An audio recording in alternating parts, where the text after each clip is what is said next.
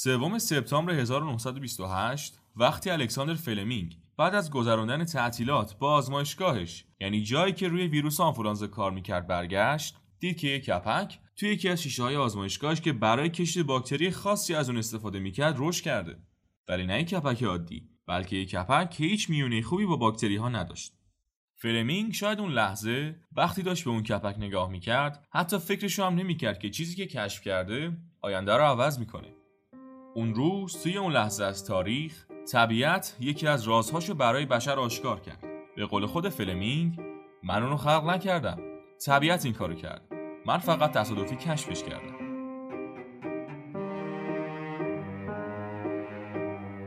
سلام.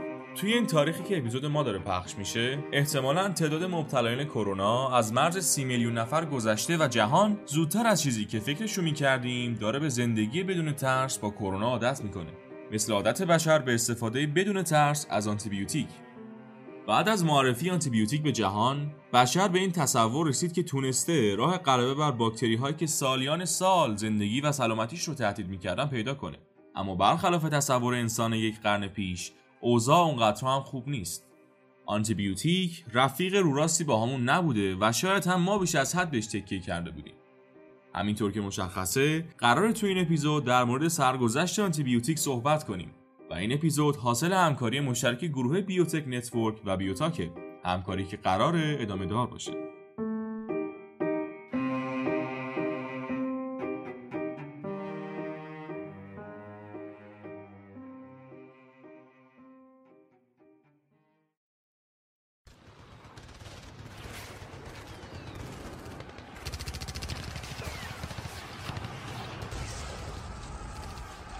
سال سال 1943 میلادیه. مدت هاست که آلمان ها متوقف شدن و پیشروی ندارن. فرانسه زمین هاشو کم کم داره پس می‌گیره و انگلستان با شعار اشک، خون، عرق و زحمت چرچیل تونسته محاصره رو تحمل کنه. همه اخبار به نفع جبهه متفقینه به جز اینکه چرچیل بعید زنده بمونه و نظارگر دستاوردش باشه. تا دسامبر دیگه تقریبا همه متوجه شده بودن که نخست وزیر بریتانیا دچار زاتوریه شدید شده. اوضاع قلبش اصلا خوب نیست و ریهاش هم به خاطر مصرف زیاد سیگار بعید در برابر زاتوریه دووم بیارن. چرچیل به توصیه پزشکاش سیگار رو موقتا ترک کرده ویسکیشو رقیقتر می‌خوره و قبول کرده درمان جدیدی رو شروع کنه. با این وجود امیدی نداره.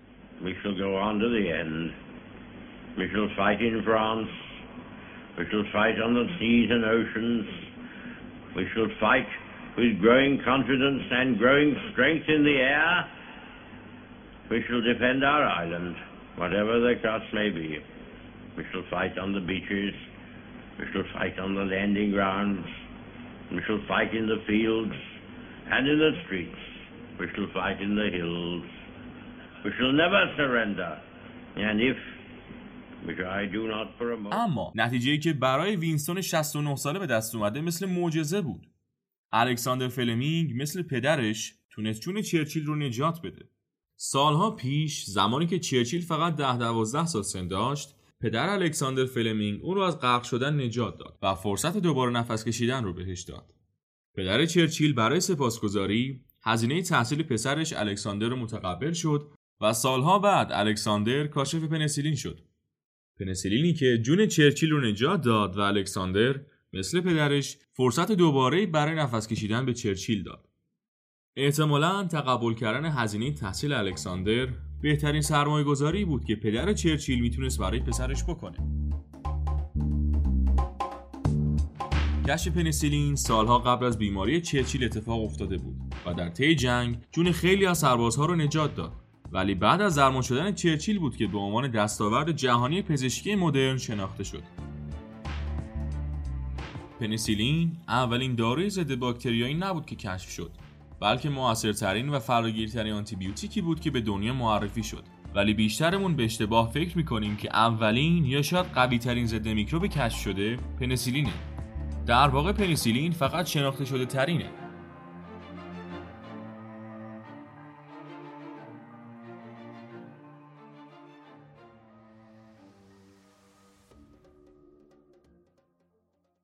پال ارلیش دانشمند آلمانی بود که متوجه شد بعضی از رنگهای شیمیایی فقط باکتری های خاصی رو رنگ آمیزی و بقیه باکتری ها اون رنگ رو به خودشون جذب نمی‌کنن. بعد از این مشاهدات این ایده به ذهن الیش رسید که حتما موادی هم پیدا میشه که فقط سلول باکتریایی رو هدف قرار میده و از بین می‌بره و به سلول های دیگه آسیبی نمی‌زنه. با همین ایده پاول ارلیش تو سال 1904 تونست کاشف اولین ضد میکروب یعنی آرسفنامین بشه ماده که به عنوان اولین ماده شیمی درمانی مدرن هم شناخته میشه. ارلیش برای کشف این ماده ضد میکروب 606 ماده مختلف رو به خرگوش های آلوده به بیماری سفلیس تزریق کرد. روش تحقیقاتی که ارلیش برای کشف این ماده استفاده کرد تا اون زمان کم نظیر بود و پایه و اساسی شد برای کشف و تولید بیش از صدها داروی دیگه در آینده. روشی که حتی میشه گفت از کشف خود آرسفنامین ارزشمندتر بود. در واقع بغیر از پنیسیلین که در سال 1928 در اثر مشاهده دقیق فلمینگ از یک اتفاق تصادفی کشف شد بیشتر آنتیبیوتیک ها بر اساس روش ابداعی ارلیش کشف شدند and he's thinking of throwing away his microbiology plates on which bugs are growing, and one of them showed something odd. Now, most people would throw that away, but not Fleming. He said, That's different. And he explored what it was, and he found penicillin. He would have left it there, but actually, then Florey picked it up and managed to show that it worked in humans. And it was he who went to the States on Rockefeller money and found the way to get it produced in order بعد از to اینکه save آنتیبیوتیک در سطح جهانی شناخته شد بشر خیالش راحت شد که یک پاسخ نهایی به مرگ و میر وسیع و مشکلات بیماری های عفونی پیدا کرده و شروع کرد به مصرف کردن آنتیبیوتیک و شاید بهتر بگیم مصرف بیرویه آنتیبیوتیک.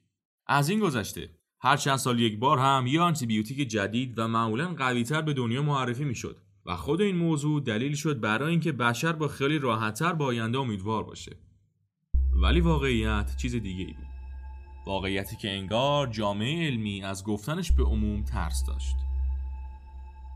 سال 1952 گزارشی منتشر شد با این عنوان که استفاده از آرسفنامین در طول چهل سال گذشته سبب به وجود اومدن باکتری که نسبت به آن مقاومت نشون بده نشده و این به ما این امید رو میده که استفاده از پنیسیلین برای سالیان سال سبب ایجاد مقاومت نمیشه. غافل از این که این مسئله برای باکتری که عامل ایجاد کننده سفلیس صادق بود و بحث دادن اون به سایر گونه های باکتریایی موجب این نتیجه گیری اشتباه شد که باکتری ها احتمالاً به این مواد ضد میکروبی مقاومت نشون نخواهند داد. لازم اینجا به این موضوع اشاره کنیم که وقتی یک باکتری نسبت به یک ماده ضد باکتریایی مقاوم میشه تغییراتی توی اون باکتری و نسل‌های بعدش به وجود میاد که باعث میشه اون نسل از باکتری ها نسبت به اون ماده ضد باکتریایی مقاوم بشن و توسط آنتیبیوتیکی که قبلا اون رو از بین می‌برد از بین نرن. یعنی نه تنها یک مقاومت قابل به رسیدن به وجود میاد بلکه باید به دنبال یک سلاح جدید هم برای مقابله با این باکتری ها باشیم. علاوه بر این خبرهای بظاهر خوشحال کننده در مورد مقاوم نشدن باکتری ها کشف آنتیبیوتیک های متعدد بعدی هم به افکار عمومی و حتی افکار جامعه علمی جهت داد. کمتر کسی به فکر بررسی تاثیرات جانبی آنتیبیوتیک ها بر روی بدن و یا بررسی توانایی باکتری ها برای ایجاد مقاومت نسبت به آنتیبیوتیک ها بود. با اینکه این توانایی باکتری ها در دهه های سی و چهل توسط محققان مختلف مطرح شده بود ولی چندان مورد توجه قرار نگرفت. چون بشر فکر می‌کرد روند کشف آنتیبیوتیک ها متوقف نمیشه و با کشف آنتیبیوتیک های جدید مشکل مقاومت نسبت به آنتیبیوتیک های قدیمی بی‌اهمیت میشه تا سال 1965 همه چیز آروم به نظر می رسید. بیماری های عفونی به طور چشمگیری کاهش پیدا کرده بودند. پنیسیلین به طور گسترده در دسترس بود و هر چند وقت یک بار هم یک آنتیبیوتیک جدید پیدا می شد. تا اینکه یک خبر به این آرامش پایان داد. باکتری مقاوم به آنتیبیوتیک پنیسیلین پیدا شده که قبلا توسط این آنتیبیوتیک از بین می‌رفت. خبر پیدا شدن باکتری مقاوم به نوع خاصی از آنتیبیوتیک برای جامعه علمی چیز جدیدی نبود ولی خبر باکتری مقاوم به پنیسیلین با بقیه فرق داشت عموم مردم به خوبی پنیسیلین رو میشناختن و براشون این سوال پیش اومده بود که مقاومت به آنتیبیوتیک یعنی چی ولی قبل از اینکه بگیم مقاومت به آنتیبیوتیک چیه بهتره بدونیم خود آنتیبیوتیک چیه و چطور عمل می‌کنه اصطلاح آنتیبیوتیک اولین بار توسط سلمن واکسمن در سال 1942 یعنی 14 سال بعد از کشف اولین آنتیبیوتیک ابدا شد که طبق تعریف واکسمن آنتیبیوتیک ها گروهی از آنتی میکروبیال هایی هستند که توسط میکروارگانیسم های زنده و برای از بین بردن باکتری ها و سایر میکروب ها تولید میشن. You cannot overstate the impact Salman Waxman had on human health. This is the man who coined the term antibiotics. Waxman received two degrees from Rutgers. He returned as a member of the faculty. When Waxman's research was conducted, tuberculosis was regarded as one of the worst pathogens in human history. The discovery of streptomycin by Waxman and his graduate student Albert Schatz led to the first effective cure for tuberculosis. آنتیبیوتیک ها با پنج مکانیسم اصلی می‌تونن باعث از بین رفتن باکتریا بشن. یک از ساخته شدن دیواره سلولی باکتری هایی که دیواره دارن جلوگیری کنن مثل پنیسیلین دو مانع از ساخته شدن بعضی پروتئین های اساسی باکتری ها بشن مثل تتراسایکلین سه در سنتز اسید نوکلئیک ماده سازنده DNA در باکتری اختلال ایجاد کنن مثل کوینولون. چهار بعضی از چرخه های متابولیک باکتری رو از کار بندازن مثل سولفونامید. و پنج وضعیت پایداری غشا رو به هم بزنن. با این تفاسیر آنتیبیوتیک ها بر اساس نوعشون راه های مختلفی رو برای از بین بردن باکتری ها انتخاب می‌کنن. اما چطور میشه که باکتری ها به این راه ها مقاوم میشن؟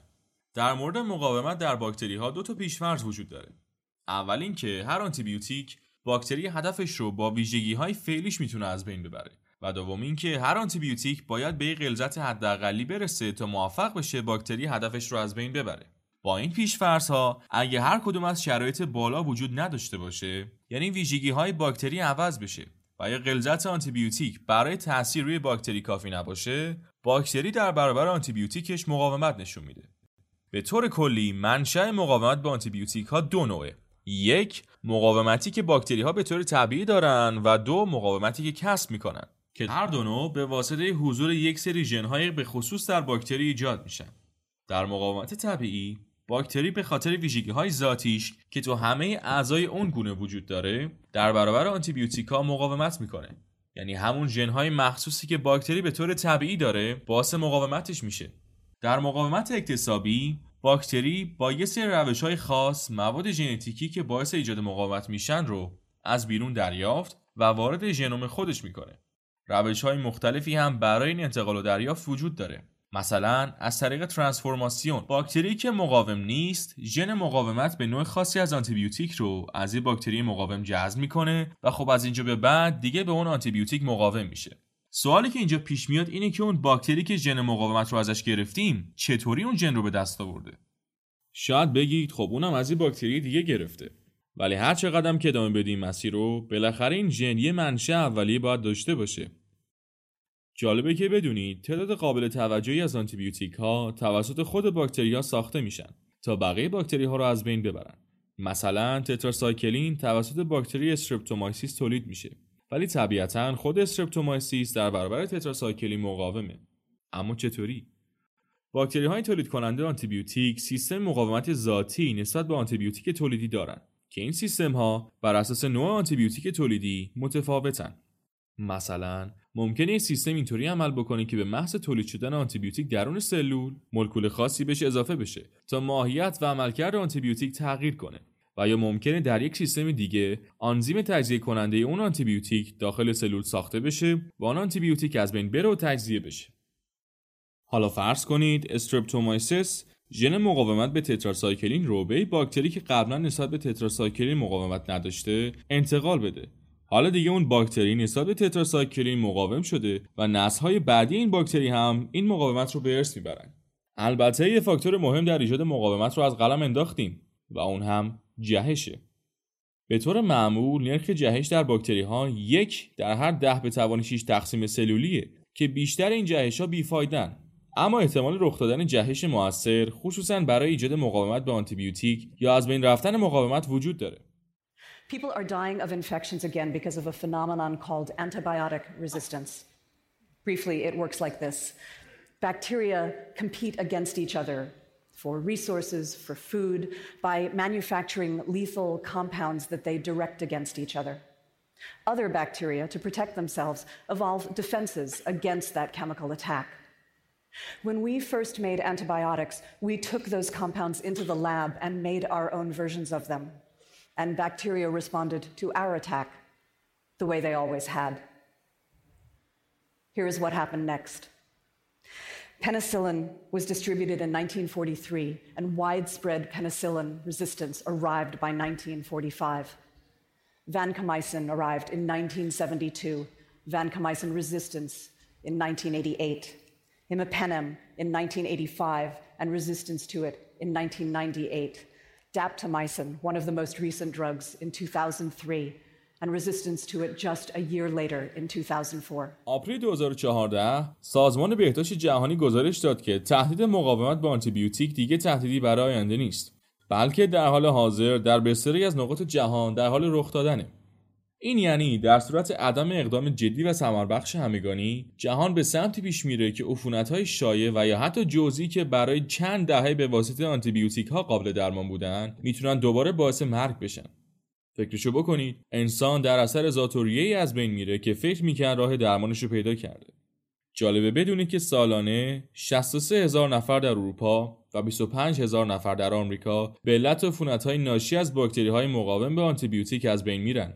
مرگومینی که نرخ رشد عجیب و غریبش در کنار روش های درمان نامشخصش باعث شده بسیاری از مجامع بهداشت جهانی این موزل رو در کنار سرطان قرار بدن. سوالی که احتمالا براتون پیش اومده اینه که با این وضع ما چیکار می‌تونیم بکنیم؟ راستشو بخوایم کسی نمی‌دونه. یا بهتر بگیم فعلا کسی نمی‌دونه. هنوز هیچ راه حل مشخص و کارآمدی برای این سوال وجود نداره و نهادها و متخصصان مربوطه فعلا به یه سری توصیه بسنده کردن. سازمان بهداشت جهانی به ما توصیه می‌کنه که فقط در صورت تجویز پزشک آنتیبیوتیک مصرف کنیم. دوره مصرف داروی خودمون رو تا آخر ادامه بدیم و سعی کنیم سیستم ایمنیمون رو قوی نگه داریم. به پزشکان توصیه کرده تا جایی که ممکنه آنتیبیوتیک تجویز نکنن. تمام تلاششون رو بکنن تا آنتیبیوتیک متناسب با بیماری رو تجویز کنن و سعی در پیشگیری از بیماریهای عفونی به جای درمان داشته باشن. به سیاستمداران هم توصیه می‌کنه که شرایط رو برای بررسی و تحقیقات بیشتر برای پیدا کردن آنتیبیوتیک جدید یا روش های دیگه درمانی مهیا کنند. با اینکه این توصیه ها کاربردی به نظر می‌رسن اما کاملا مشخصه که هیچ راه حل جدیدی برای آینده نزدیک وجود نداره و همه این توصیه ها با این هدفن که بشر بتونه کمی زمان بخره تا با تلفات کمتر راهی برای مقابله با این باکتری های مقاوم پیدا کنه و دوباره به عقب برنگرده بررسی سرگذشت 100 ساله آنتیبیوتیکا نشون میده که بیش از قدرت طبیعت دانش محدود و پیش بینی های سطحی ما انسان ها بوده که موجب این مسئله همچنان بی پاسخ شده. امیدواریم اپیزود 6 پادکست بیوتاک براتون مفید بوده باشه. این اپیزود حاصل همکاری مشترک گروه Biotech Network و بیوتاک بود. شما می‌تونید پادکست بیوتاک رو از طریق اپلیکیشن های پادکست گوش بدید. فقط کافیه که توشون بیوتاک پادکست رو search کنید. متن کامل و منابع این اپیزود در فایل پی در کانال تلگرامی پادکست گذاشته شده.